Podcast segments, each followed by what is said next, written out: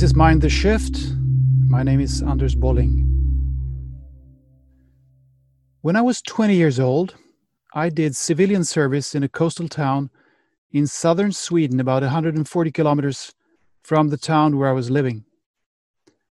There was a possibility to opt out from military service and instead do a civilian variety, but you had to pass a few tests and an interview. This entailed many hours and days of working alone and traveling alone. When you are with yourself for long periods of time, there is space for processes within you to start happening. I pondered about many things. Life, for instance. One day, the whole world around me changed in appearance. I had been thinking hard about who I really was. And the thought of the me being nothing more than that lump of flesh inside my skull made me feel anxious to the point of panic. Suddenly, every object, every person seemed more distant, more unreal. I had tunnel vision I remember I was able to work, but just barely. I woke up every morning feeling fine, and then after a few minutes, it struck me as if I'd been clubbed. Oh, yes, that unreal feeling. I felt imprisoned in my body. I had this eerie sense of not being rooted. I thought, if I am to continue living here, on this earth, I should at least have roots like the trees and the plants. They're connected to the planet. I'm just floating around here in, in this separate, isolated body. It was a dark night of the soul. I even thought, if it's going to continue like this, I don't want to live much longer. I can't stand this anxiety. After several days of this frightening sense of unreality, maybe a week, I desperately fled the town where I was working and took the train to a bigger city where I had some friends and they were throwing a party. Being together with others diminished my anxiety and slowly it moved to the background.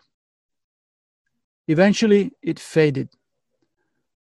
But um, and I began experiencing the world uh, the way I had before. Well, not exactly. Something had shifted. And for years afterwards, I tested myself now and then. Am I able to think those thoughts again? Do I dare to thread a few steps on that path without panicking? I didn't realize it at the time, but today I'm convinced that what happened to me was that my higher self utilized that space that was created by my long hours with myself to kind of tap me on the shoulder and tell me that the scary thought I had just had about the me as the lump of flesh was in fact an insight. No, you aren't just that lump, you are something much bigger, and you are connected always deep inside me, I think I've known this my whole life. But in this hectic material world, it's easy to stray off and forget. Just like on the personal level, the oblivion is apparent in society at large. The separation between the material and the non material world, which is mirrored in the separation between science and spirituality, is totally mainstream in the modern world and we hardly even reflect over its validity. Atheists denounce religion, of course, and they often point to the many unjust, often cruel acts that have been committed in the name of religion. One basic problem with the materialistic worldview, however, is that its proponents generally mix up religion and spirituality.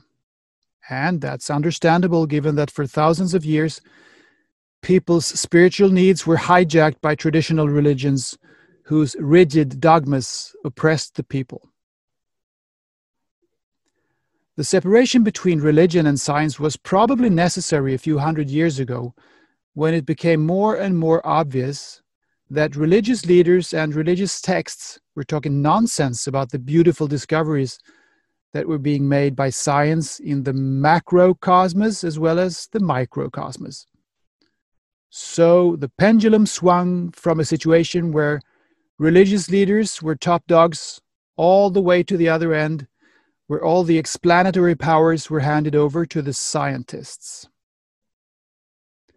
I don't know what the philosopher Hegel would have to say about this particular topic, but I think in this context, it would be wise to apply his dialectics. A thesis meets a strong reaction, its antithesis, and in the end, the solution presents itself in the form of a synthesis. Well, I understand Hegel was probably not the originator of dialectics, but it's still being ascribed to him. Now, those who adhere fully to the complete separation between the material and the non material world, between science and spirituality, are in fact saying that only the material world is real and that other thing isn't worth devoting much thought to. From this follows that they close myriad doors in this magnificent life and universe and keep only one door open, namely the one leading to what has been proven in peer reviewed scientific papers. I'm all for love and understanding, and I'm convinced that no one has the right to judge anyone else for where they choose to be in their earthly existence. But I am tempted to say that the mentioned stance is stupid. And please note that I, I'm referring to the stance, not the people who take it. No person deserves to be called that. The stance is stupid for two reasons, and they, the two go together. Firstly, it isn't particularly scientific to close doors. The scientific method means to be skeptical in all directions, also to the, to the hypothesis that you're testing. And when you have a theory, it is always preliminary. These are the conclusions so far. We will inevitably find more and we will have to adjust accordingly. Secondly, keeping the myriad doors to the metaphysical realm open does not mean rejecting physical science. On the contrary, it means that you embrace all that science has found, plus you keep an open mind for the possibility that it doesn't explain everything. Shouldn't that be wiser than closing doors?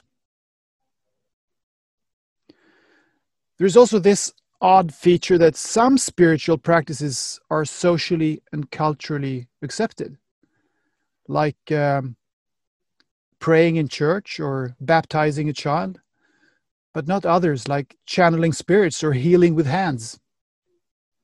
This is due to thousands of years of dogmatic indoctrination, of course but many don't see that.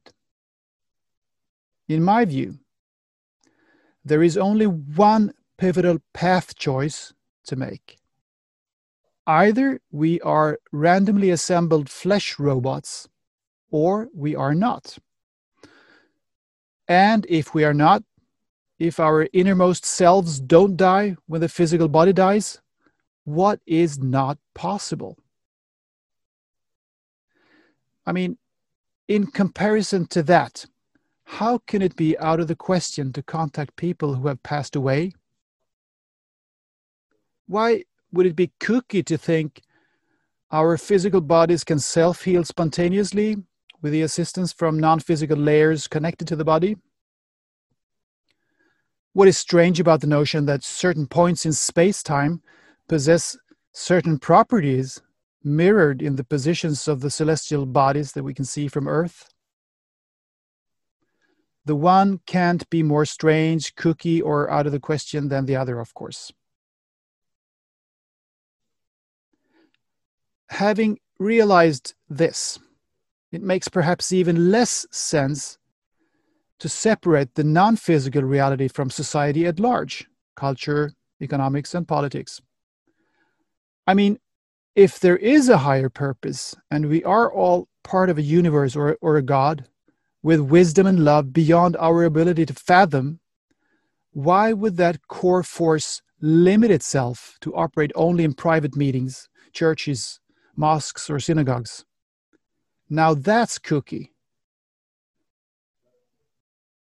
As a matter of fact, the hardcore atheists make more sense in that respect than those who keep the door ajar to the possibility of an afterlife, but don't extend that vague belief to what is being said, done, and decided in the mundane world.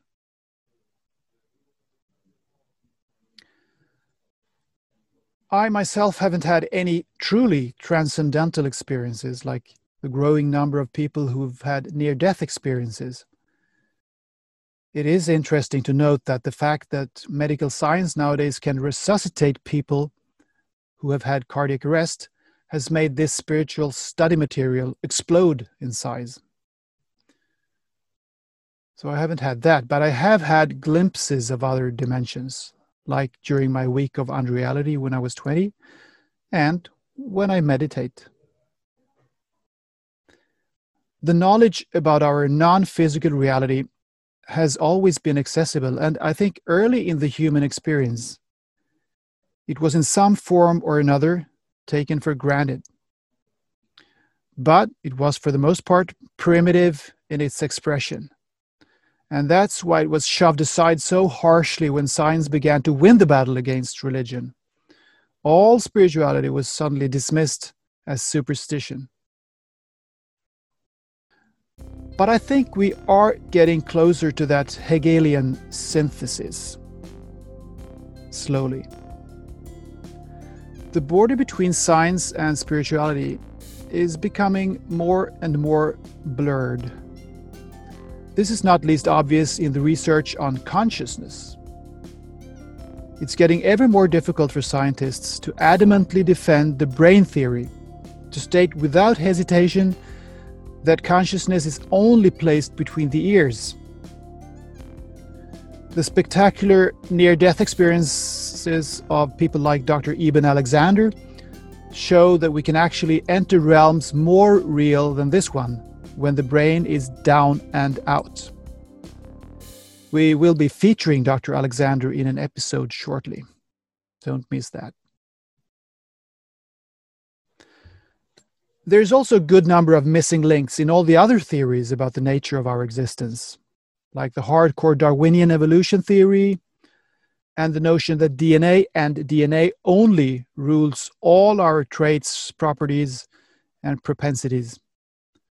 The role of DNA is being watered down, for example, by epigenetics. The materialistic theories are taught in schools because they are materialistic. And so far, hopefully it is changing, but so far, no theory that allows for the existence of something outside of the physical realm is allowed, as it were.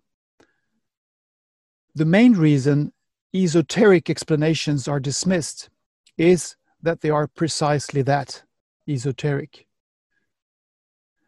When scientific studies show results that imply something happening independently of physical location, like um, remote viewing or the placebo effect, even, mainstream science immediately comes up with some alternative explanation. Why? Simply because the non physical explanation cannot be. It is circular reasoning. But then there is, as everybody knows, quantum physics, and I, I won't even go there because physics buffs hate when laymen talk about it. But it changes everything. Okay, to be clear, or to some maybe to confuse things, the spiritual dimension of a human being isn't about our thoughts or even our feelings.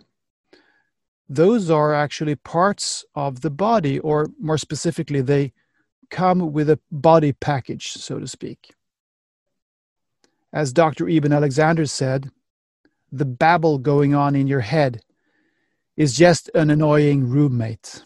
The real you, your higher self, is the entity that observes what this roommate is up to and when in stillness, for instance, in meditation, or while being completely present in some inspiring natural environment, which is also a kind of meditation, this deeper you becomes more salient and you realize that most thoughts actually arise more or less by themselves. If you don't want to listen to them, in such meditative circumstances, you can make them cease. And hey, there you are. You just are.